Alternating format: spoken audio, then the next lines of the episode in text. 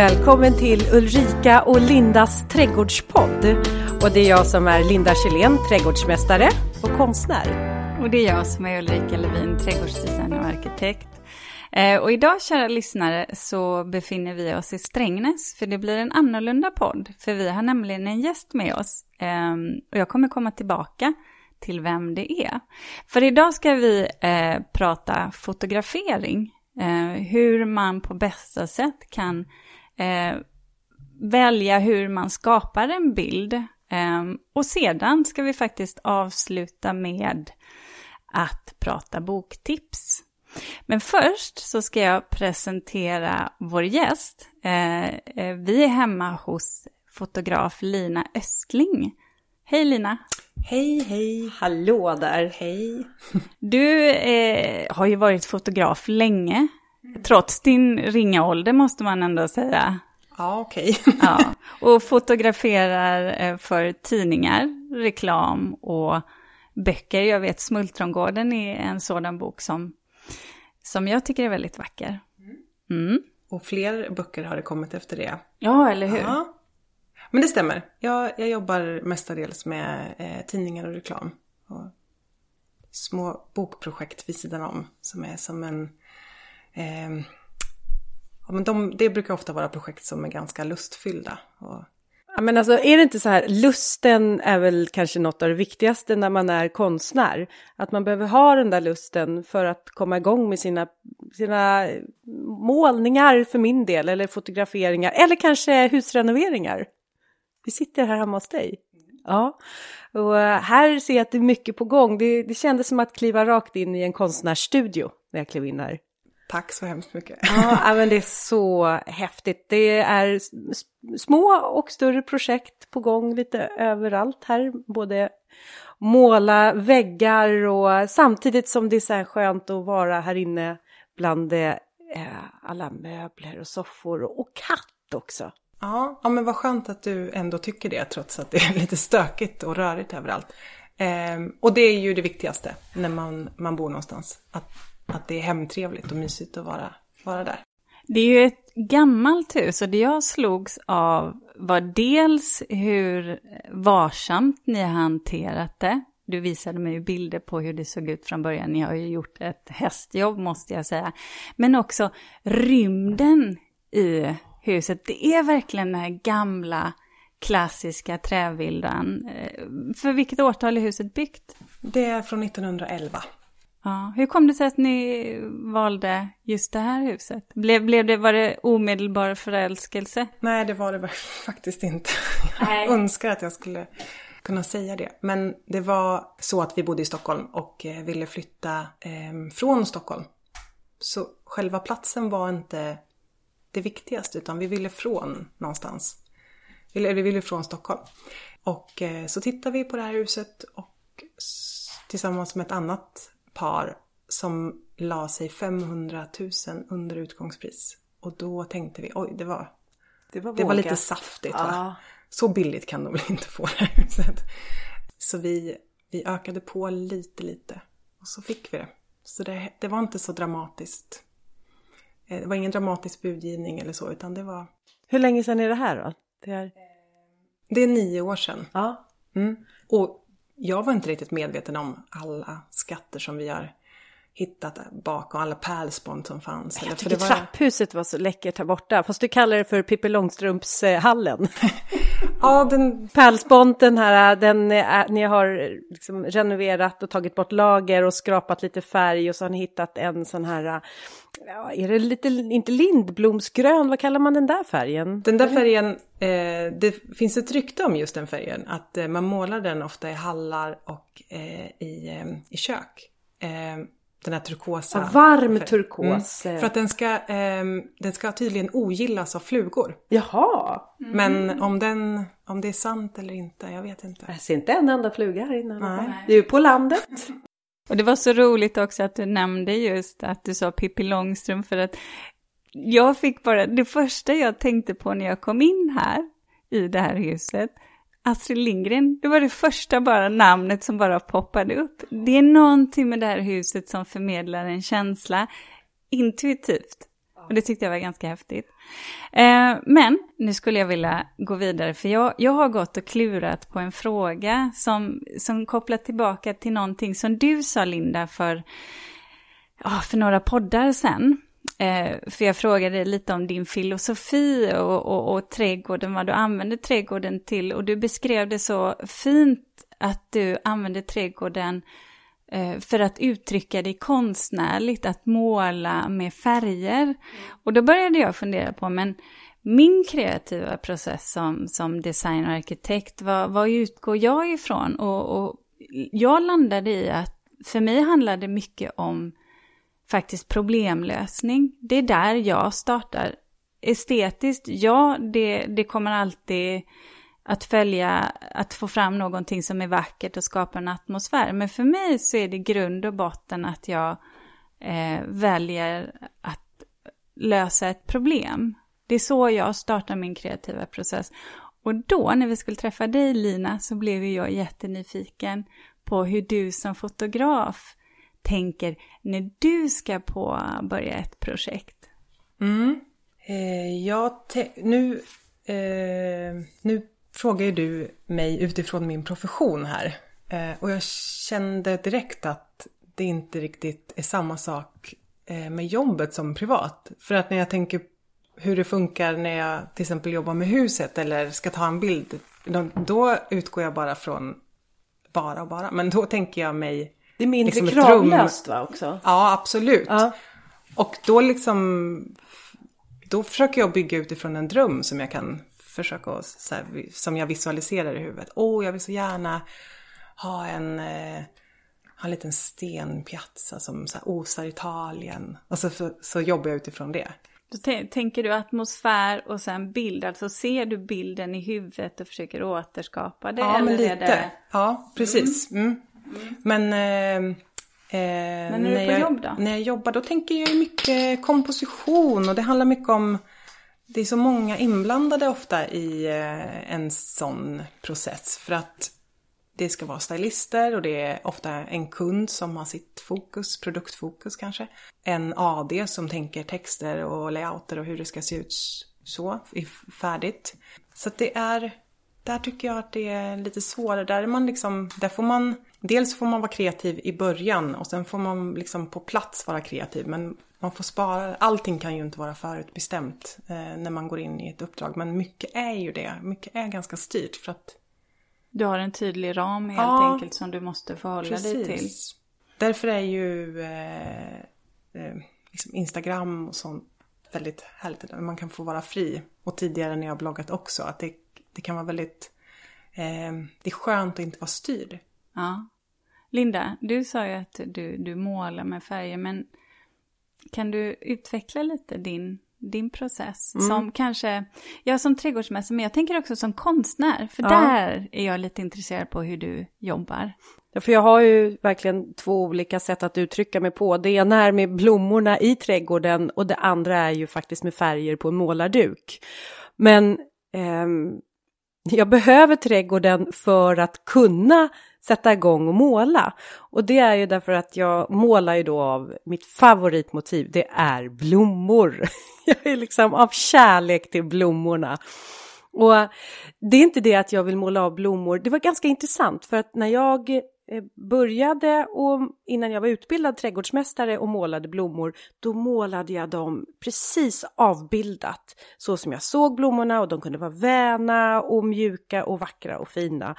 Men nu efter att jag har varit trädgårdsmästare nästan i tio år nu så börjar jag tolka blommor som ganska tuffa växter. Alltså de spränger jorden på våren och det spelar ingen roll om det är ett lager av löv, vitsipporna kommer upp och asfaltsblommor. Och det vill jag tolka i mina målningar så att numera så målar jag med palettkniv. Och det är också ett sätt att förändra sig i sin mål, när man har målat i många år, att hitta olika sätt att få in lust och glädje i måleriet och inte stanna.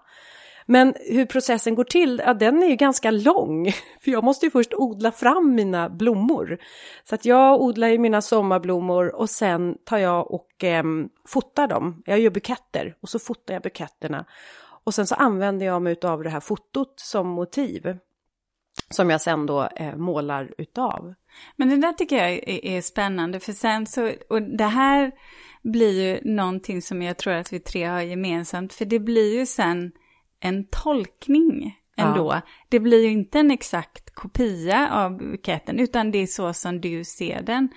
Eh, ett fotografi är ju mer exakt, men det är ju ändå du som har skapat vinkeln, eller hur Lina? Det är du som har satt känslan i fotografiet.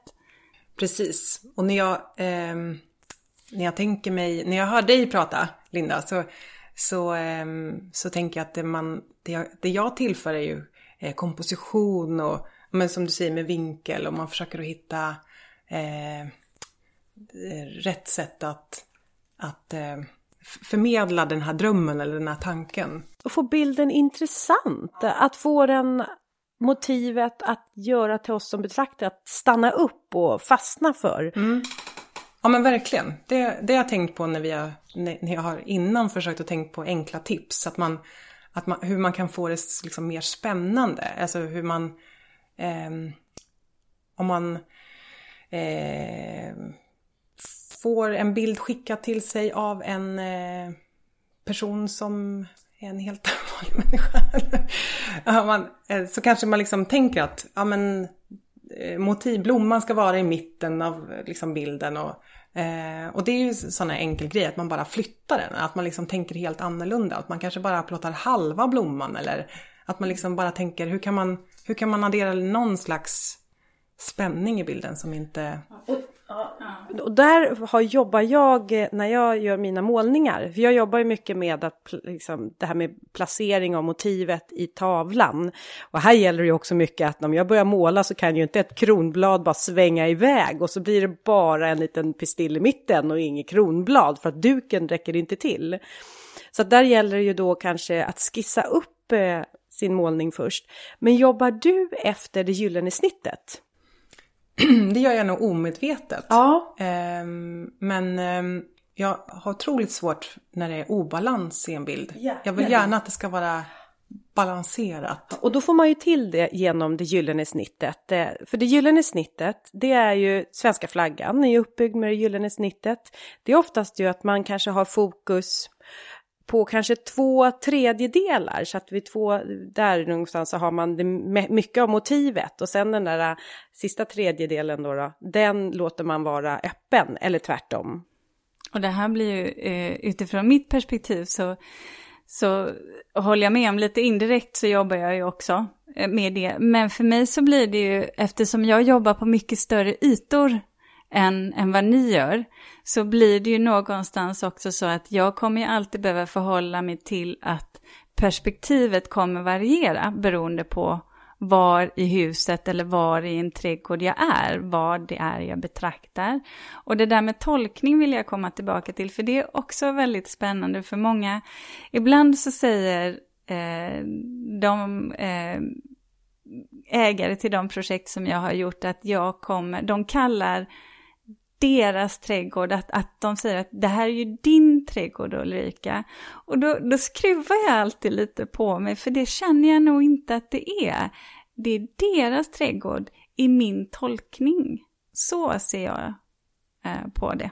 Men nu eh, tänkte jag att nu, nu måste vi gå in på väsentligheterna, för du sa det där så bra Lina. Eh, det här med hur gör man en bild spännande. Och nu tänkte jag släppa ordet ganska fritt till dig. Eh, jag har jättemånga frågor. Linda är ju som sagt var en duktig fotograf. Eh, men nu ska vi ge er lyssnare tips från en proffsfotograf. Åh, oh, vilken ära! Ja, och fråga på och eh, komplettera Linda mm. som också vet. Eh, jo, men jag tänker precis som vi pratade om, gyllene snittet, att det är också eh, det jag tänker med en bild är att jag vill att personen som ser den ska förstå vad den ska titta på. Det ska inte vara oklart i bilden vad, eh, vad, det är, vad det är jag vill förmedla. Vad menar du då? Menar du motivet eller är det, är det känslan eller vad är det, vad är det som måste framgå? Eh, men både och skulle jag vilja säga. Men om vi eh, pratar om blommor då, eller trädgård så tänker jag att om man plåtar en trädgård rätt upp och ner där man, liksom allt, hela världen är med. Eh, så det är svårt att veta vad, vad man ska fastna på. Så det ska vara tid, ögat ska inte eh, behöva leta i bilden. vad, utan den ska fastna direkt på någonting. Vad är det jag ska se? Ja, precis. Blickfång. Det andra skulle jag ju säga kanske mer bara blir en dokumenterad bild. Okej, okay, jag bara tar, plåtar här för det är bara dokumenterat. Medan det andra då som du då är ute efter och även när jag gör mina målningar eller fotar, det är mer den här poetiska bilden. Ja, vad är det för berättelse? Som säger någonting ja. ja i tysthet. Men hur ska, hur ska man tänka då Lina? Hur ska man få till det här? För det är lätt att säga, men det är ju jäkligt svårt att få till ibland mm. i verkligheten. Mm. Och eh, jag tänker också att man kan få låta det ta lite tid. Det är ju inte, det är ju, det är ju svårt för mig också ibland. Att man inte, oj nu är det jättehårt ljus. Nu är det mitt på dagen och det är jättestora skuggor och en buske kanske bara känns svart egentligen. Den, men vänta då. Vänta fem timmar när ljuset är lite mjukare och finare. Allting kanske inte blir jättebra just vid den tidpunkten. Nu förstår jag att det inte alltid är möjligt, men jag tänker om man utgår från att man ska plåta sin egen trädgård och vill kanske, som du sa Linda, att man vill ta en fin bild av en bukett eller någonting. Eh, men ljuset tycker jag har en jättestor, eh, en jättestor faktor till hur, hur bilden blir. Eh, för att man kan inte riktigt ehm, göra den rättvisa om man inte, om man, om man inte kan, liksom förstår ljuset. Motljus är väl ändå en klassiker för att få till en vacker bild. Hellre motljus där man ser ljuset och komma in genom kronbladen. Tänk dig så här vallmo i, i motljus. Än om du fotar vallmo, vallmo i medljus, heter det så? Nej men att där åt samma håll som ljuset kommer ifrån, då får du inte fram det här att det lyser och skimrar. Ja, Motljus, tänker jag. Ja. Och där gör det ju sig också mycket bättre på kvällen. Ja. Eh, motljus, det här liksom varma som bara... Och så får liksom... man ju kanske också in fukten i luften. Uh, sådär att det blir lite disigt, ja, lite disigt mm. ja, mm. i, luften. Mm. Och då får man in ett vackert skimmer. Mm. Men om man tänker så då, att eh, där kan vi ju enas om att, att uh, fotar man så blir det ju nästan alltid bäst antingen ganska tidigt på morgonen, det här fantastiska morgonljuset, uh, eller uh, senare på dagen under kvällen där. Men om man nu då vill fotografera mitt på dagen, Finns det några speciella knep då? Ska man gå in i skuggan? Ja, men då ska man hålla sig i skuggan så att det blir jämnt. För det är väl precis det eh, att det blir svårt för ögat att se när det blir så eh, stor kontrast mellan... Eh, Många kontraster. Ja, precis. Det blir otydligt. Det är lätt att det blir otydligt. Mm. Och färgerna kommer ju inte heller till sin rätt. Nej, det är ingen bra färgåtergivning. Nej. Eh, för att det, det är en, en, kamera, och nu pratar vi utgår jag från i alla fall att man ska kunna plåta en bra bild med sin mobilkamera. Det behöver inte vara svårare än, än, att, eh, än så. Eh, och den är ju inte den är ju också begränsad. Får jag säga någonting där med mobilkameran? För jag har på min så kan jag sätta in som ett rutnät i min mobilkamera. Och då kan jag få till nio rutor. Och nu är vi tillbaka till det gyllene snittet. Mm. Och där brukar jag försöka när jag nu ska fota mina buketter som jag ska måla av, det är att placera blommorna kanske på tre eller fem stycken utav de här där rutorna korsar varandra. Av de punkterna, för där blir det också en spänning. Ah, då kanske jag har en stor blickfångsblomma i rutnätet liksom upp till vänster och sen har jag några mindre, två stycken lite längre ner. Sådär, så att jag använder mig av de här rutnätet. Sen tänker jag också att man, kan, att man gärna får störa i bilden. Att det inte behöver vara så himla liksom, präktigt och ordnat. Utan det får gärna sticka in en liten sandal eller en liten kjolstyg. Eller, alltså för det kan ge lite perspektiv i bilden. Att det inte... Ehm... Blir inte det också att det blir som en frågeställning, lite som ett frågetecken? Jo, Vad är det som det. händer här? Ja. Det väcker tankarna ja. här. Bara en liten, en liten, ett litet finger som sticker in, en liten ah. hand eller något. Som kan, ja, och att man också, för jag var ute igår och, och försökte att liksom med mobilkameran igår kväll och försökte att liksom, hur kan man bäst fånga de mina pionbuskar som jag inte alls egentligen är så förtjust i vad det gäller färgen. Eh, men de är ju helt fantastiska liksom själva så som Moder Jord har skapat dem. Men sen är färgen alldeles för, lite för neon för mig. Men eh, då liksom försökte jag fota dem precis som du sa med motljus. Men då hade solen hunnit gå ner lite grann. Men ovanifrån tyckte jag det var ganska fint. Och då kom bladen fram jättefint. Och då, då gick jag in på bilder och då, då finns det ju de här vanligaste filtrerna som man kan lägga på. Och då blev pionerna jättefina för de blev alldeles sådär ljusa och skira. I så gammelrosa snarare än neonrosa. Um, så det var ju ganska... Du sminkade bilderna? Jag sminkade till det lite grann. Och det tyckte jag, jag tyckte du beskrev det så bra här precis innan. Kan inte du säga vad du sa när vi pratade precis innan podden? Eh, så frågade jag dig, vad tycker du att man ska redigera bilden? Och du sa att det är ett jättesmart och billigt knep, för du liknade det vid en... en bearnaisesås, att, att folk blir eh, lite så imponerade. Så här, wow, vilken snygg bild! Och det är likadant med bearnaisesås, det är inte så himla svårt när man väl vet hur man ska göra. Det gäller bara att det inte ska skära sig. Nej, precis. Men har man gjort det några gånger så kan man, och, och det är väl bara att träna hitta filter som passar en eller det behöver ju inte vara att man, man ändrar ju ingenting, man förstärker ju bara det man vill säga med en bild. Eh, precis som en målning eller, du, det gör väl du också, att man vill plocka fram kanske en viss färg och då kanske det är någon, någon blomma i din riktiga bukett som får stryka på foten. Mm. Fast du gillar den ändå, men, men i det här sammanhanget ja. Den, den, kan nog snarare dra ner upplevelsen än förhöja upplevelsen. Och där är också ett sånt här sätt som jag använder mig av när jag väljer färger till mina målningar. För även om nu den här blomsterbuketten kanske går i rosa så kanske i min värld det, det är finare med lite blåa stänk i den. Bara så här för att lite kontrastera färgerna. Och då kan jag ju göra min egen tolkning så att jag kan ju blanda in mina blåa färger men där brukar jag också tänka, det finns också en sån här gyllene regel om man har svårt, och det vet jag många som håller på med inredning.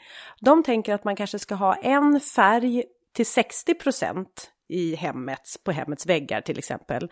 Men sen kan man, då behöver man få in då en ytterligare en färg och då kommer den färgen in till 30 procent. Och sen behöver man en kontrastfärg och det är den där 10 procenten.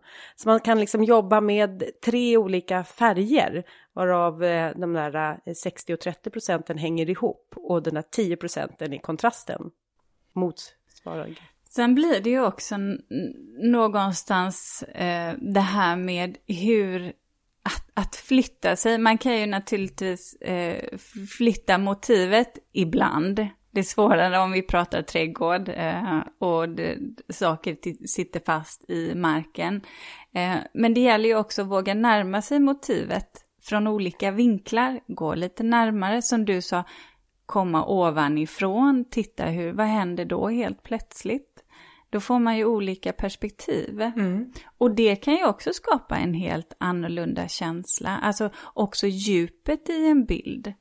Eh, blir ju eh, varierande utifrån vilken vinkel du använder där. Har du någon favoritvinkel som du eh, gärna fotar? Dina pioner har du tagit ovanifrån sa du. Har du några sådana här favoritvinklar när du fotar i trädgård eller när du fotar inredning? Ehm, ja men inredning, den, eh, där, jag det måste vara rakt. En, en eh, vägg får inte se ut som att den håller på att trillar ur bild. Mm. Då, eller ett fönster så här, ser helt snett ut. Då, då är du och min man väldigt eniga. Han stör sig som attan.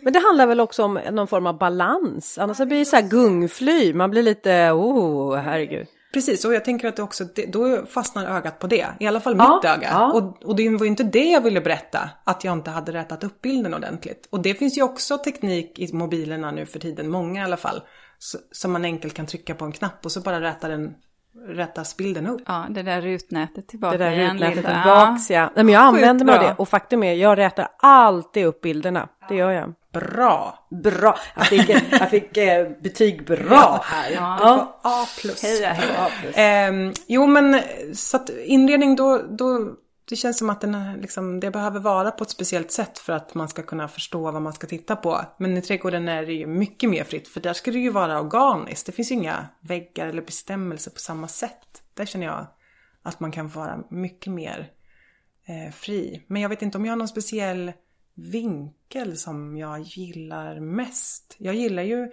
eh, motljus väldigt mycket, som vi pratade om förut. Ehm, då tycker jag verkligen att det kommer fram, precis som du nämnde också, diesel. Du tog alla bra ord ur munnen på mig, så skitbra. Eh, ja men, ja, jag... jag... Jag har jobbat också, när jag skrivit mina böcker så har jag jobbat med olika fotografer och det är så roligt för en av fotograferna, hon vill komma så nära jämt motiven så hon måste alltid ner på knä, så hon har fått så här förhårdnader på sina knän. Därför att hon kryper så ofta på knäna. Och sen är alltid alla vrår och hem och rum som vi fotar i för små.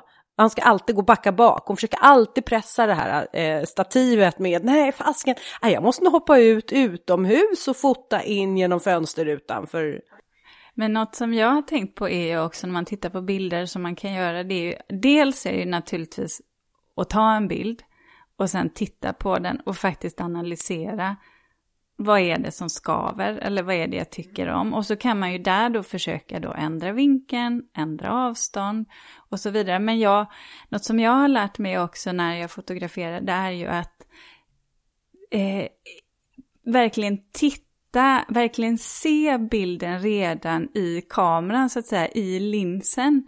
För att på så sätt eh, hitta den där bilden eller det motivet som jag vill ta. Mm. Precis. Och där tänker jag att ju mer erfaren man är, då vet man att när man har tagit sista bilden, sista knäppet, eller man vet när sista knäppet är taget för då vet man att där satt den. Mm. Så jag tänker att det är bara en, ett, det det är bara ögonträning. Ja, där, där är inte jag. så säker är inte jag. Jag får nog knäppa jäkligt Men jag tänker ett sätt att komma dit är kanske, för, att, för nu finns det ju så många inspirationskällor eh, utöver böcker, vackra eh, blomsterböcker och så. så. Kan man ju titta på Pinterest och man bara liksom flödar av, av vackerhet. Och, och ju mer man tittar tänker jag, det är också ett sätt att träna ögat. Eh, jag jobbade under några år med andras bilder och för mig var det ett sätt att att förstå vilken typ av fotograf jag ville bli. För att yeah. till slut så blev jag, liksom jag hittade ett, ett sätt. Eh, för jag hade tittat på så mycket bild under så många år så att jag, liksom, jag tränades indirekt. För det där pratade vi om lite eh, innan. Eh, för anledning till att eh, eh vi ville träffa dig är ju att eh, du har en så osviklig förmåga att skapa känslor eh, och, och, atmosfär i dina bilder. Och det är ju, det är ju verkligen en konst. Och, och, jag vet att det här blir högst personligt. Det är kanske svårt att svara på eh, vad det är som gör att just dina bilder, eh, att du lyckas med det här. Men där, hur, hur, tänker, hur skulle du vilja förmedla till våra lyssnare hur man ska tänka för att skapa en känsla. Berätta den där historien. Ja, alltså det är ju alldeles för fina ord. Eh, tack, tusen tack. Jag tycker de är högst rättvisa. Absolut. Jag tänker också att det där, det är liksom som ett personligt ID. Eh, som jag bara inte, jag bara, jag vet inte. Det låter ju jättetråkigt. Man skulle vilja ha en formel för det så man bara kan eh, åka och köpa den. Stoppa in den i sitt... Ja, där har du en kass kassako i så ja, men, men jag tänker nog att det bara är att eh, träna upp sitt bildseende så att man, man kommer dit. Eh, och att man vet vad man vill med sin bild. Vad vill jag? Vad vill jag skapa för någonting? Alltså du har ju hittat ett sätt eh, som du pratar om lite tuffare, alltså att du vill liksom du vet vad du vill av dina tavlor. Mm, jag har med mig en tavla här. Alltså himla fin. Eh, den är målad eh, med palettkniv. Eh, och det är också ett sätt för att kunna stöka till det för en. Och då kan man ju bestämma vilket håll som ska vara upp och vilket som ska vara ner. Och ibland så bestämmer jag mig för att sätta min signatur på tavlan. Och då har jag ju bestämt att det här är upp eller det här är ner. Eh, men oftast försöker jag sätta signaturen på kanterna, just än en gång bara för att låta den som nu blir förtjust i tavlan själv få bestämma. Jag vill ha den liggandes eller stående. Men det här med, som vi pratade om, man har det bara i blicken. Och det som är det som är så häftigt när det gäller fotografering, det är ju att vi får ju uppleva det som dina ögon ser. Och hur du tolkar den miljön eller den här pionen. Och utan att du egentligen beskriver det med ord så, så beskriver du det i din bild. Det är kanske är därför det blir så liksom, ordfattigt här. För att ja. jag, jag har liksom inte Nej men det är väl därför också du är fotograf kan jag tänka och kanske inte heller att man är en författare därför att då har man orden. Nu är du bildberättare. Och det är svårt att beskriva i ord också och då kan jag ju faktiskt passa på och säga till, till er lyssnare att vi har ju vår eh, vårt Instakonto, Ulrika och Linda. Och där kommer vi faktiskt lägga ut en del bilder som Lina har tagit och som återkopplar till det vi pratar om nu så får ni faktiskt se skillnaden. Pionbusken. Ja, och så också, ljusfilter. Ja, och så gå in och titta på Linas Instagramkonto. Vad heter ja, du där? det. Där heter jag eh, fotograf Lina Östling. Det lägger vi ut också på Insta. Jag har ju skrivit eh, en bok som kom ut här i våras, Konsten att skapa trädgårdens rum. Och det är den första boken som jag är fotograf till ungefär 95 procent av alla bilder i boken. Kul. Ja. Och um, anledningen till det var att uh, de tidigare böckerna har jag jobbat med då proffsfotografer.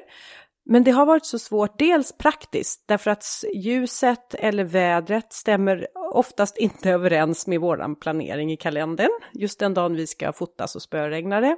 Eller den där äh, honungsrosen står inte i blom eller vad det nu är. Jag är trött och orkar inte vara med på bild. Så, så att därför sa jag det att jag behöver nog få dokumentera min trädgård själv eh, under hela dygnet. Men sen uppstod ju någonting i det här när jag själv har fotat och det är just det här att jag visar nu min trädgård utifrån hur jag ser min trädgård. För när jag har jobbat kanske med en fotograf, då har jag sagt så här, det här, den här rosen vill jag att du fotar. Och så fotar fotografen, men det blir en tolkning av rosen genom den fotografens öga. Och den är ju samma ros, men det blir ju kanske inte den tolkningen som jag gör av rosen. Åh, det där kan jag verkligen känna igen mig i. Ja. Att, man, ja. att man kan, ähm, att man kan liksom få den där orden ibland. Mm. Och, och, att man liksom inte själv förstår vad det är. För, för det kan ju vara så eh, att eh, men fota av den här. Eller, ja. Alltså så vet inte jag vad den, vad, men vad vill du, vad var det du ville berätta med den? För det, då blir det ju där igen att man bara dokumenterar. Yeah. Och det är ju inte, det är, det är ju motsatsen till det där. För där, där kan jag känna att jag har haft eh, hjälp ibland och ska dokumentera mina trädgårdar och så vidare. Och, och så inser jag också att vi ser inte samma sak, jag och fotografen. Eh, för jag känner också att det är viktigt tycker jag när jag tar hjälp att, att ge fotografen frihet också. Just för att jag vet att det blir hens tolkning av det hela. Och så samtidigt ibland så, så blir det så här, ibland blir jag överraskad positivt. Men det kan också bli, precis som du säger Lina, att vi har inte samma ehm, eh, målbild egentligen. De ser inte det jag ser eller det jag vill förmedla. Det är inte alltid så himla enkelt att kommunicera eh, mellan fotograf och egentligen beställare då, alla gånger. Jag vet inte hur man ska komma runt det där, för, för någonstans så blir ju det blir ju ens, en liksom, ens bebis, ens hjärta. Alltså man lägger ju sin, sin hjärta i den där rosen eller, och det är liksom, det är ju svårt då att någon annan ska autom per automatik tycka samma eller känna samma. Mm. Samtidigt som jag också kan tycka att ibland är det så spännande att se hur någon annan har tolkat min trädgård. Och då kan jag ju titta på det här och bara, nej men är det så här den ser ut? Och vad spännande! Så, där, så att det kan ju också vara överraskande eh, på ett positivt sätt att man ser sin trädgård eller sina växter med just andra ögon. Men i fallet när jag skrev min bok då ville jag så gärna att text och bilder ska komma ifrån mig. Ja, det var väl ett klokt val. Det blev ju väldigt fint. Ja, det, det, är en ja, fin bok. Ja, tack. Jag, jag, tyck, jag, jag, tycker om min bok. Ja. Men också fint att kunna vara där hela tiden. Det känns som att det är förutsättningen för att göra det äkta, att man inte kanske schemalägger det. En sak som man kan använda fotograferande till, eh, tänker jag faktiskt om vi ska vara ett tips, eh, det är ju det här när man kanske jobbar med sin trädgård eller inredning. Eh, och man inte riktigt, riktigt eh, känner att man hittar hem.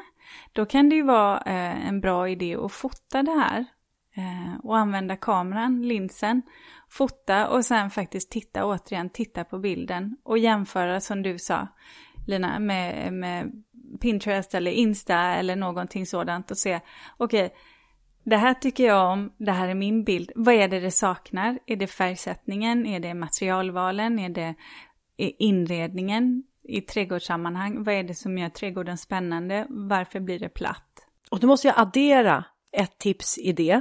Därför att när man då fotar, jag vet inte om jag sagt det här tidigare, men när man just gör den där fotograferingen, om man då väljer att fota svartvitt i en rabatt, då ser man ganska tydligt om man behöver kanske få in lite stora bladverk som lugnar ner intrycket. Eller om man kanske behöver få in någonting som är mera skirt. Därför att då, får man ju inte, då störs inte ögat utav färgerna. Utan då är det ju bara former som styr. Och det där är också ett sätt att använda sig av bilden för att skapa den perfekta rabatten. Jättebra när man pratar om det här när det blir för plottrigt. Plottrigt ja. Ja, mm. faktiskt. Ja. Och det här, det här blir också spännande för testa då när vi pratar plottrigt i en rabatt. Och sen så testar ni att gå ut och fota en sommaräng. Eh, som har väldigt många örter i sig. Det är ju en mångfald på ett speciellt sätt. Men innehåller oftast stora upprepande sjok av växter. Eh, till skillnad från en rabatt som, som lätt kan bli lite för stressig skulle jag säga. Mm. Eh, man kan inte uppleva, något måste få sticka ut. Och så är det väl kanske lite i en bild också. Någonting måste få vara i, i blickfånget och andra saker måste bara finnas där för att eh, Det är som huvudrollsinnehavare och statisterna. Ja. Är det, att man behöver ha. Du har, så, du har så härliga metaforer, Linda. Ja, Ulrika stannar till och tänker och tittar på mig lite så här, vad sa hon nu för något? Jo, men absolut, statisterna. Mm. Nu tänkte jag faktiskt fråga, för eh, eh, jag tänkte, jag skulle vilja fråga så här om ni har något fototillfälle som ni minns. Eh, och jag börjar med att berätta eh, mitt. Det var nämligen så här, jag har fotograferat, alltså verkligen på hobby, amatörnivå, tycker det är ganska roligt, men, men inte, jag kan väldigt lite teknik, utan jag får ju knäppa många bilder eh, för att få till det där. Och min lilla syster eh, och hennes man då, eh, de gifte ju sig. Eh, och så bad de att jag skulle vara deras bröllopsfotograf. Och, alltså, och ni fattar, för det första jag gick ut och köpte en asdyr lins. Och sen det här Alltså det här ansvaret, jag kan än idag inte riktigt förstå varför jag tackade ja till det här. För jag hade sån huvudvärk för det första, jag kunde inte sova på hela natten. Jag skulle hålla tal för min lilla syster också. Jag var så nervös. Och jag är lite för dålig koll på det här med ljus. Vi ska fota utomhus. Och alltså den ångesten den jag hade och den nervositeten så att var det en kreativ process? Nej, alltså det tyckte jag nästan, ja, det var mer eh, tortyr skulle jag vilja säga. Nej, nej det var jobbigt. Um, och det blev tidspress dessutom. Såklart. Herregud, och jag ska, ni vet, styra och ställa hur de ska stå, vi ska hitta kul bilder. Och vi tar ner på stranden och så vidare i fullt solljus. Och det blev många fantastiska bilder, det måste jag säga. Men herregud, på den bröllopsmiddagen när jag hade hållit det talet, jag var helt färdig. Oh.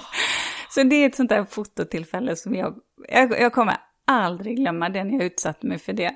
Men det här med att vara bröllopsfotograf, det är väl nästan ett eget yrke inom fotografyrket? Ja. Det skulle jag nog säga.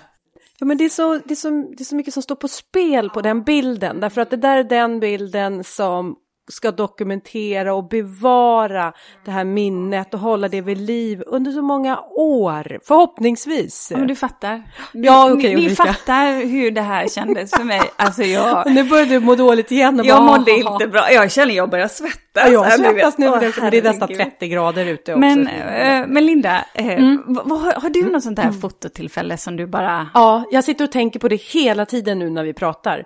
Och det är, jag är nere på Öland på sommaren somrarna hos min eh, pappa och hans fru. Och eh, de är väldigt så här, ordning och reda med tider och nu ska vi äta mat och grillen står på. Och klockan är så här sju, halv åtta på kvällen. Och de bor granne med Kapellagården nere på Öland. Och där är det ju elever som går en trädgårdsutbildning där de får plantera sommarblomsrabatter på somrarna. Så det där vill jag verkligen tipsa om, ett bra ställe att åka och besöka också i sommarsverige. Och jag ser ljuset. Jag bara, alltså, och ni vet de här små insekterna som börjar flyga runt och svalorna som kommer och ska äta. Och jag bara, nej, nu, nu är ljuset perfekt. Jag måste dra iväg och fota. Nej men Linda, vi ska ju sätta oss och lägga på nu, vad det nu var, varmkorv eller... Vi kan, du kan ju inte gå nu, jag måste fota. Så jag försvinner iväg och sen är jag nog säkert borta i två timmar. Kommer tillbaks. Eh, men det blev, nu ska inte jag skryta, men det blev så fina bilder. Därför att jag fångade tidpunkten och, eh, och, och sen fick jag äta kall mat. Men det var det värt. Var det. Alltså det och så hade du uppslag för jättemycket målningar sen. Om jag hade. Mm. Ja, Lina. Du då? Eh, ja, men jag tänker bara spontant på förra sommaren. Eh, vi, eh, min man och hans syskon och eh, liksom respektive åker på semester varje sommar. Och då eh, brukar vi hyra ett stort hus och då är det hundar och katter, katter och, och eh, farmorar och allt möjligt som följer med. Eh, och eh, förra året så lånade vi våra vänners hus i eh, Omberg. De har en, ett jättestort, jättefin skola i eh, naturreservatet där. Och så bodde vi allihopa tillsammans där. Och så, så eh, blev det också en sån där magisk kväll. Och då hade vi på vägen dit sett att eh, Valmofälten är magiska. De är, det är liksom... Eh, ja men det är bara stora, liksom tre fotbollsplaner av Valmo. Eh, så då åkte jag och min dotter och barnens kusiner som då var 17 och 19. Så vi bara, ta på er något somrigt och så bara stack vi dit typ så här, spelade jättehög musik i bilen och bara drog ut på det här fältet och bara liksom fotade. Det var jätteroligt. Och det, jag har ju sett, jag har ju sett den Det här måste bilden. vi se bilderna på. Alltså den är ju helt fantastisk. För vi, kan, vi nämnde inte det, jag glömde helt bort det. Det är ju så här att Lina och jag är ju släkt för du är ju gift med min kusin. Precis. Så ska vi säga. så vi, vi, vi har väl, man kan väl säga så här, vi har träffats ett fåtal tillfällen mm. eh, under livets, eh, ja, eh, roligheter men också sorgligheter kan man ju väl säga. Ja, vi har inte semestrat än. Nej, nej, det har vi inte. Men vi har sett i mer lite ja. formella omständigheter. Ja, mm. men, den, men den, just den bilden, Valmo Vi kan väl se om vi kan, väl lägga, om vi Absolut. kan visa. Ja. ja, för den är, när vi pratar ljus, på kvällen också. Den bilden säger ju allt, måste jag säga. Det är så roligt när man kan mötas också för att, eh, för att det finns ett bildintresse från... Alltså idag är ju eh, bild för alla eh, i och med att liksom, ja, men, telefoner finns. Ja, och bilderna är ju som ett, alltså såklart ett skyltfönster. Ja. Som, och alla har vi ju våra profilbilder och jag menar... Men det är liksom inte samma, det är inte som att man eh, åker med sin diabildskamera och plåtar och sen så tar det fem veckor och så ska man sitta på en diabildsvisning med, liksom, jag tänker på eh, barnens kusiner som är liksom i övre tonåren, att de har ju också en relation till bilder och liksom också ett uttryck som, som inte alls eh, kanske jag hänger med på liksom. Men jag tycker att det är så kul att få ta del av deras värld och deras uttryck och var, för det finns ju en stil i foto som, som de lever i. Alltså deras referensram är inte så här en vacker bukett eh, liksom i motljus utan de har ju sin, sin bildstil och som de plöjs av och som de matas med. Så jag tycker det är så kul att man kan mötas också i bild fast man har helt olika, olika in, infallsvinklar och ingångar. Mm. Det är så roligt att man lär sig så mycket av det. Ett foto är ju också, tycker jag, ett ypperligt sätt att kommunicera på och då att dela erfarenheter. Det kan jag ju tycka att bilderna i våra digitala kanaler har, eh, ja, det har gjort livet roligare på många sätt. För jag kan vara med. Eh, många av mina bästa vänner bor ju nere på västkusten. Som, ja, ni kanske förstår, ni kanske hörde lite på min dialekt. Men eh, jag kommer ju närmare dem. Och likadant med, med släkt och så vidare som jag inte träffar särskilt ofta. Det uppskattar jag ju något enormt faktiskt. Mm. Ja, man, man lär ju känna varandra också genom de här bilderna. Lina, eh, jag tänkte eh, bara kolla med dig här nu innan vi ska gå över till sommarens boktips. Eh, är det någonting mer som, som vi inte har tagit upp som du känner att du skulle vilja förmedla? Ja, men ska vi bara snabbt gå igenom då? Mm. Vad vi sa. Summera. Sådär. Mm. Eh, titta på ljuset. Använd dig av skugga om du kan. Eller vänta till senare på kvällen. För kvällsljus skulle jag rekommendera liksom, i trädgårds, ja, som trädgårdsljus. Och eh, vad sa vi mer? Vi sa eh, experimentera gärna med vinklar. Backa, gå nära. Tänk nya vinklar. Gå in i en buske. Det kanske är kul. Mm. Vad vet jag? um, och sen kan man ju ha den här gyllene snittet då, tänka på vad man lägger. Komposition. Kompositionen. Använda av rutnätet och räta upp bilden. Ja, räta upp bilden. Och titta på fina bilder. Lägg in någonting som är någon spänning i det här i bilden. Något som... Vi brukar säga att det måste skava. Det skava ja. Ja, det måste skava. Det måste finnas någonting lite så här rock'n'roll i det. Det ja. får inte vara helt så här. Rock'n'roll, ja men där. Ja, där satt ja, den Där satt den. Ja, ja. Jag, jag, går på det där som, ja. som skaver. Ja, men hörni, eh, ska vi gå över till våra boktips då? Eh, och så ska vi se då eh, vem som ska börja. Vet ni vad? Jag gör så här att jag börjar. För jag, jag kommer ju ha de här eh, tunga böckerna, de lite mörka. Så hoppas jag att ni andra eh, kommer eh, höja stämningen sen när jag kommer sänka den här nu ganska direkt. Sorry, sorry alla, men nu, nu kör vi. Ja. Eh, nej, men så här. Eh, jag skulle vilja tipsa om två eh, böcker från eh, Niklas Dag och Natt. Eh, och det är egentligen en serie som kommer vara en trilogi. Den har kommit ut i två delar nu, 1793 och 1794. Jag började läsa de här på grund av att jag faktiskt hade läst två andra böcker av Magnus Westerbro om pestens år i, i Stockholm eh, och svälten, hungeråren som formade eh, Sverige. Så jag var lite sugen på, åh, nu kommer Stefan, här, eh, min kusin, så vi bara vinkar lite här och så kör vi på. Så får, så får han smita hej, undan. Ja. ja. underbart. Eh, ja. Grejen var det att jag hade läst de här historiska böckerna av Magnus Westerbro, två jättebra böcker också. Eh, och, och, var lite sugen på eh, romaner som eh, beskrev den här tidsandan. Och då är de här Eh, 1793 och 1794 väldigt spännande. Vi får träffa Cecil Winge, eh, Jean Mikael Kardell och Anna-Stina Knapp. Och en del lägger det här, den här, de här böckerna gärna i deckargenren, men jag vet inte riktigt om jag skulle vilja placera dem där, för att um, det är till viss del en deckarintrig, men Alltså gestaltningen är mycket mer djupgående, språket, tonen som Niklas eh, har, författaren har, är, är, verkligen som om man var där på 1700, slutet på 1700-talet och eh, alltså det är så smutsigt, det är så skitigt, det är fattigt och det är så brutalt. Och det man också kan känna är ju så här, när Anna-Stina kommer in i bilden och vissa andra kvinnor som han beskriver. Äh, du vet, jag bara kände, åh, herregud, tack och lov att man är född i det här eh, århundradet. För att det var inte lätt att vara kvinna, eh, barn heller för den delen, och framförallt inte när man var fattig.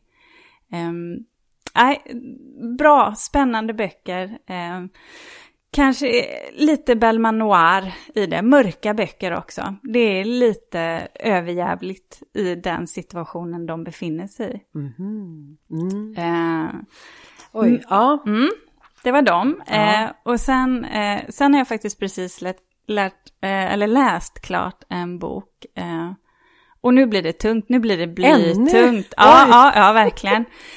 Vilken um, tur att vi kan kompensera upp det här sen. Jag kommer med. Men ja. vi måste kunna prata om Absolut. allvarliga saker. Det är en del av livet. Um, och den här boken som jag precis har läst ut, den heter Åtta steg mot avgrunden och är skriven av Jonathan Jeppsson.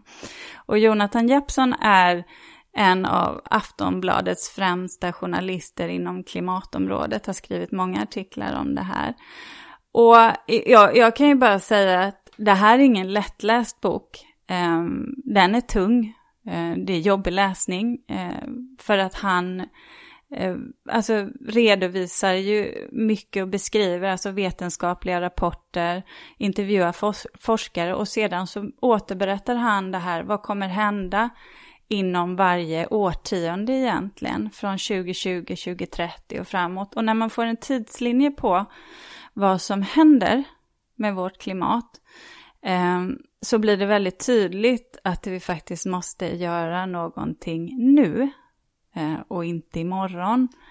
Ehm, jag kan inte släppa den här boken. Jag tycker väl på ett sätt att det här är en bok som alla alla borde läsa. Ehm, samtidigt så, så är det också en, en tung, tung bok, alltså läsning. Man behöver också, tror jag, kunna reflektera och prata eh, om det här. Eh, man måste, det krävs mod, precis som det krävs mod att göra förändringar i vår vardag och kräva ansvar av våra politiker och makthavare när det gäller klimatfrågan. Eh, för vi kommer inte komma undan den och det har väl också eh, den här den här våren som vi har haft nu verkligen visat väldigt tydligt hur sårbara vi är. Um, bra bok. Bra bok. Ja, mm. ja, ja eh, återigen. Ja, Viktig ja, bok om ja, inte annat. Oj, oj, ja, nu blev det... Eh, ja, tack uh, för, för boktips där. Ska, ska du ta över då? Ska jag ta över? Ja. ja. då ska jag ta över. Och jag har också en väldigt tung bok, har jag med mig. Och det här är ett uppslagsverk som jag inte kan leva utan. Jag har med mig den här boken i princip vart än jag går. Faktiskt är det nästan så, speciellt den här tiden på året. Det här är en bok som handlar om att skydda din trädgård. Heja! Heja! Vi ska alltså skydda vår trädgård ifrån växtsjukdomar, ifrån skadegörare och andra som vill gå loss och äta i trädgården. Och det här är författaren, min en av mina stora idoler faktiskt och det är Maj-Lis Pettersson. När hon pratar, då lyssnar jag. Alltså jag ska berätta en liten historia, jag måste bara göra det. För hon finns med på Odla med P1. Och hon skriver då, hon är en av Sveriges främsta växtskyddsdoktorer, kallar vi henne för. Och jag brukar ofta sitta och lyssna på henne och odla med P1 när jag kör bil. Och en gång, då berättade hon om minerarflugan som gick lös på stjärnflockans blad och åt så här, upp bladen inifrån. Och du vet, jag, ja, precis som dig Lina, är ju en sån här bildseende människa, så jag såg ju bara framför mig minerarflugan och det kanske inte är så bra om man sitter och kör på en väg där man ska hålla hastigheten. För, för jag uppmärksammade inte att jag körde för fort. Men däremot så sneglade jag i backspegeln och då får jag ju se en sån här polismotorcykel bakom som bara höger med sin arm vinkar in mig. Jag tänkte, åh gud, nu kommer han tro att jag har suttit där inne i bilen och lyssnat på någon jäkla tuff musik alltså. Och bara känt mig så här, wow. Nej då, det var Maj-Lis Pettersson och minerarflugor. ja, jag tog, eh, jag, jag gjorde rätt för mig och det var inte så här vansinnigt fort jag körde, men ändå, eh, hastigheter ska självklart hållas. Men, men så pass på om ni sitter och lyssnar på Maj-Lis Pettersson, man, det kan gå undan. Så att den här boken, Skydda din trädgård, och nu, det här kommer vi komma till för jag har en spaning när det gäller skydda sin trädgård. Det är den första boken. Den andra boken, nu är inte jag en sån här jag, jag, är lite ofokuserad när jag läser böcker. Det är så här, mina tankar de hoppar och far och eh, så jag har lite svårt ibland att fokusera på böcker. Och då kan det vara så att eh, lyssna på en bok kan funka bättre för mig. Och faktum är att jag brukar sitta och lyssna på böcker när jag är ute och rider på min häst i skogen. Så, liksom, så transporteras jag runt där äh, och känner dofter och så lyssnar jag på en härlig berättelse. Och en av de böckerna som jag den här våren har lyssnat på, det är boken Hon kallades Daisy, att finna en farmor. Och den är skriven av eh, eh fru Magnusson, alltså prinsessan Kristina. Och hon har skrivit just om sin farmor Margareta som hon aldrig träffade. Därför att Margareta hon dog ju redan när hon var 38 år. Och då har hon gått tillbaks nu i de här kungliga arkiven och tittat på fotografier och hon har läst dagböcker och gamla brev för att få sig en bild om vem var hennes farmor.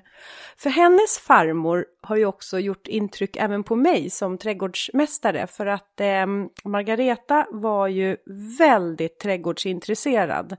Och hon är ju också kvinnan som ligger bakom eh, Sofiero slott och alla dessa rhododendronplanteringar, hela trädgården. Hon var ju alltså gift med eh, Gustav VI Adolf. Och på Sofiero har jag de senaste åren också varit på höst eller sensommaren och haft konstutställning på den stora då trädgårdsfesten.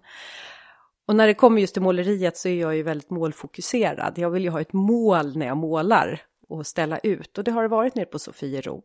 Så att Sofiero har ju varit, är en plats som jag tycker är väldigt vackert. Och såklart är jag då nyfiken på vem skapade Sofiero? Så den vill jag tipsa er alla om. Hon kallades Daisy att finna en farmor. Lina? Ja, vilka fina historier ni har. Vad mycket ni har att säga om era bokval. Ehm, jag börjar med fackboken som jag läser eh, just nu. Mm. Jag kan ju Eller bara jag ska säga, säga det, att ja. jag, börjar, jag, jag börjar med boken som jag läser just nu. Ja. Så ska jag säga. Ja, Så jag jag, kan ju säga till er lyssnare att jag slängde ut det här och hade ju väldigt tydliga instruktioner. En faktabok eller en fackbok och sedan får ni köra en roman. Ja, Så eh, Precis. jag hade jättesvårt att välja, här ska jag säga. Ja, vad svårt det är. Man tänker att en bok ska ändå... Eh, den boken man väljer ska representera en själv. Och, Så det blir som en, att man ska liksom berätta någonting om sin identitet. Vad säger du om mina? Du är ganska svart och domedagsprofetia. Ja, men bra, Jag är att du har förtydligat. Ja, nej. Lina, då, då har vi satt det. Då har vi satt. Vad spännande. Jag känner ingen press Nej, men Lina, vad jag läser, eh, eh, just nu så läser jag Ålevangeliet av eh, Patrik Svensson. Bra Eh, val. Ja men den är ju Nej, men här spännande. känner inte jag till. Nej men den är ju jättekul. Det handlar ju alltså om, ehm, ehm, om ålar, alltså en faktabok om ålen. Jaha. Eh, och det kan man ju tänka, vad konstigt. Varför är och, du eh, intresserad av ålar? Eh, den här boken fick ehm, eh, Augustpriset 2019 i eh, kategorin facklitteratur tror jag. Kan ha fel. Så, att, så att den är en, en, den klassas som en faktabok. Men den är så himla roligt skriven och eh, har mycket mer till om bara ålen. Åh, men man ja. får ju också lära sig om ålen naturligtvis. Ja, men och den ålen i... Ja. Den är fridlyst va? Ja. Eh, ålen i, eh, ur ett historiskt perspektiv, vad den har betytt i konst, vad den har betytt, betytt i litteratur och vad den har betytt för människan. Eh, Ja, det är, en Jätte, det är en jättebra bok. Jag ja, den, håller- den är ja. en bok som berättar om, om livet och människor. Inte bara om ålen, som man kan tro. Men vilket häftigt djur. Ja, verkligen. Vilket spännande. Sargassohavet Ja. och alla transformationer de gör. Ja. ja bra. Ditt, Ja. ditt andra val då? Jo, och då eh, valde jag en eh, bok som jag vill läsa. Eh, som är skriven av Gabriel Garcia Marquez. Eh, 100 år av ensamhet. Jag bara liksom, varför har jag aldrig läst den? Va, vad handlar den om? För den känner inte jag till. Ja, men eh, och då är det så att jag eh, försöker att få fram här. Ehm, jag har nämligen läst en annan, en novellsamling av, eller eh, inte en samling, en novell av eh, samma författare. Som också är en pristagare, nobelpristagare. Eh, och den boken var så himla bra, alltså, oväntat bra. Jag bara fick den liksom. Vad var det för bok? Vad hette den Ja, då? precis. Ja. Eh, Vad, nu- vad är det för någonting? Är det något i hans, i hans språk? I hans Han skriver så skriva? otroligt, eh, nu skriver ju, den är ju naturligtvis översatt. Men han skriver på ett sånt himla folkligt sätt fast det är en sån otrolig finess i det ändå. Träffsäkert, Den är bara? Ja. rakt på sak men superfiness. Eh, så, och, och en otrolig historia om eh, eh, hur en liten by, eh, inte den här 100 år av ensamhet utan den boken som jag läst som jag nu bara inte kommer på vad den Vi heter. kan, vi, sånt där kan vi alltid googla och lägga ut på Insta sen. Ja, det får vi göra. Ehm, Men mycket spännande om familjetragedier och eh, kulturer och eh, ja, men, eh, hierarkier och Mm. livet i stort där med, men eh, på, ett, på ett annat sätt. Ja. Så 100 år av ensamhet, det, det ligger på Ja, ditt... den ska jag banne mig ta igenom. Ja, I, i sommar. I Ja, sommar. i sommar. sommar. Mm. Ja, men vad härligt. Eh, ja, då, då känner jag så här att eh, vi eh, behöver eh, avsluta här. Eh, och Har några spaningar? Nej, Linda. Nej, jag har inte läst nu på. får du spara. Nu har du inte Får- kollat manus. Nej, var inte. Nej, vet du vad, får jag säga något roligt om manus då? Ja. det är, jo, men jag filmar ju mycket eh, och gör korta små filmsnuttar där jag lär ut tips och tricks i trädgården. Och då brukar jag ofta så här, um, om jag filmar och sen efteråt klipper jag ihop det och så lägger jag på röst på det som behövs. Och så tyckte min son, ja, för jag brukar ofta bolla med honom, så här, vad tycker du om den här filmen? För han är 20 och han är lite uppdaterad, precis som vi pratade om tidigare med foton. Man behöver få in olika åldrar som tycker till. Och då frågade jag vad tycker Han bara, nej men alltså jag kan ju nog tycka att du har lite för mycket på, att du har lagt på för mycket ljud i efterhand. Jag bara, ja men okej vad ska jag göra åt det? Ja, men jobbar du inte med manus? Frågar han mig. Nej, nej, ja det gör jag fast jag skriver manus i efterhand. Och då tyckte han kanske att jag var lite, det är inte därför. Nej men då började jag fundera på det här med manus. Att jag fixar inte manus därför att då känner jag mig begränsad. Åh herregud, Ja. alltså det är, ju det är ju tur att vi någonstans har definierat vad våra roller ska vara. Eh, så att det framgår nu med all tydlighet att det är jag som skriver manus. Ja, jag- Så att jag säger så här att det blir ingen veckans spaning. För Nej. det var så här att vi Jag tänkte säga, att det vi tar blir ingen bok. veckopeng. det skulle kunna Det blir ingen veckopeng nu för dig. Ja. Nej men vi sparar det. Vi hade boktipsen idag. Ja, okej. Och så tar vi veckans spaning nästa gång. För att nu tänkte jag faktiskt säga vad vi ska göra vid nästa avsnitt. För det här eh, är ju en av dina favoritgrenar, höll på, eller grejer. Det är ju, vi ska prata doftande sommarblommor. Ja, det här har jag tagit initiativet Ja. till. Ja. Ja. Den doftande trädgården. Och vi ska ner till Österlen. Tror jag det är va? I alla fall Skåne Ja, ska vi. det är det. Mm. Och där ska vi ner och så ska vi besöka en trädgård som är fylld utav luktärtor. För vi ska på luktärtsfestival. Ja, och det ska bli så spännande. Eh, och sen, eh, kom ihåg, det finns fler avsnitt att lyssna på. Vi hade ju ett sommarblommor, eh, ett första, del 1, ligger ute redan. Och vi finns ju på Spotify, iTunes och, och där poddar finns. Det har ni redan märkt eftersom ni lyssnar på det här. Sen har vi vårt Instakonto, Ulrika och Linda, eh, som ni gärna får följa. Eh, ska vi säga så, kära vänner? Tack. Ja, och tack Lina för att vi fick komma hem till dig här, till ditt fantastiska bohemiska, konstnärligt eh, kreativa i processen hem. Man tackar, man tackar. Ja, Tack bra. för att ni ville komma hit. Ja, tack, hej då! Hej då! Hej då!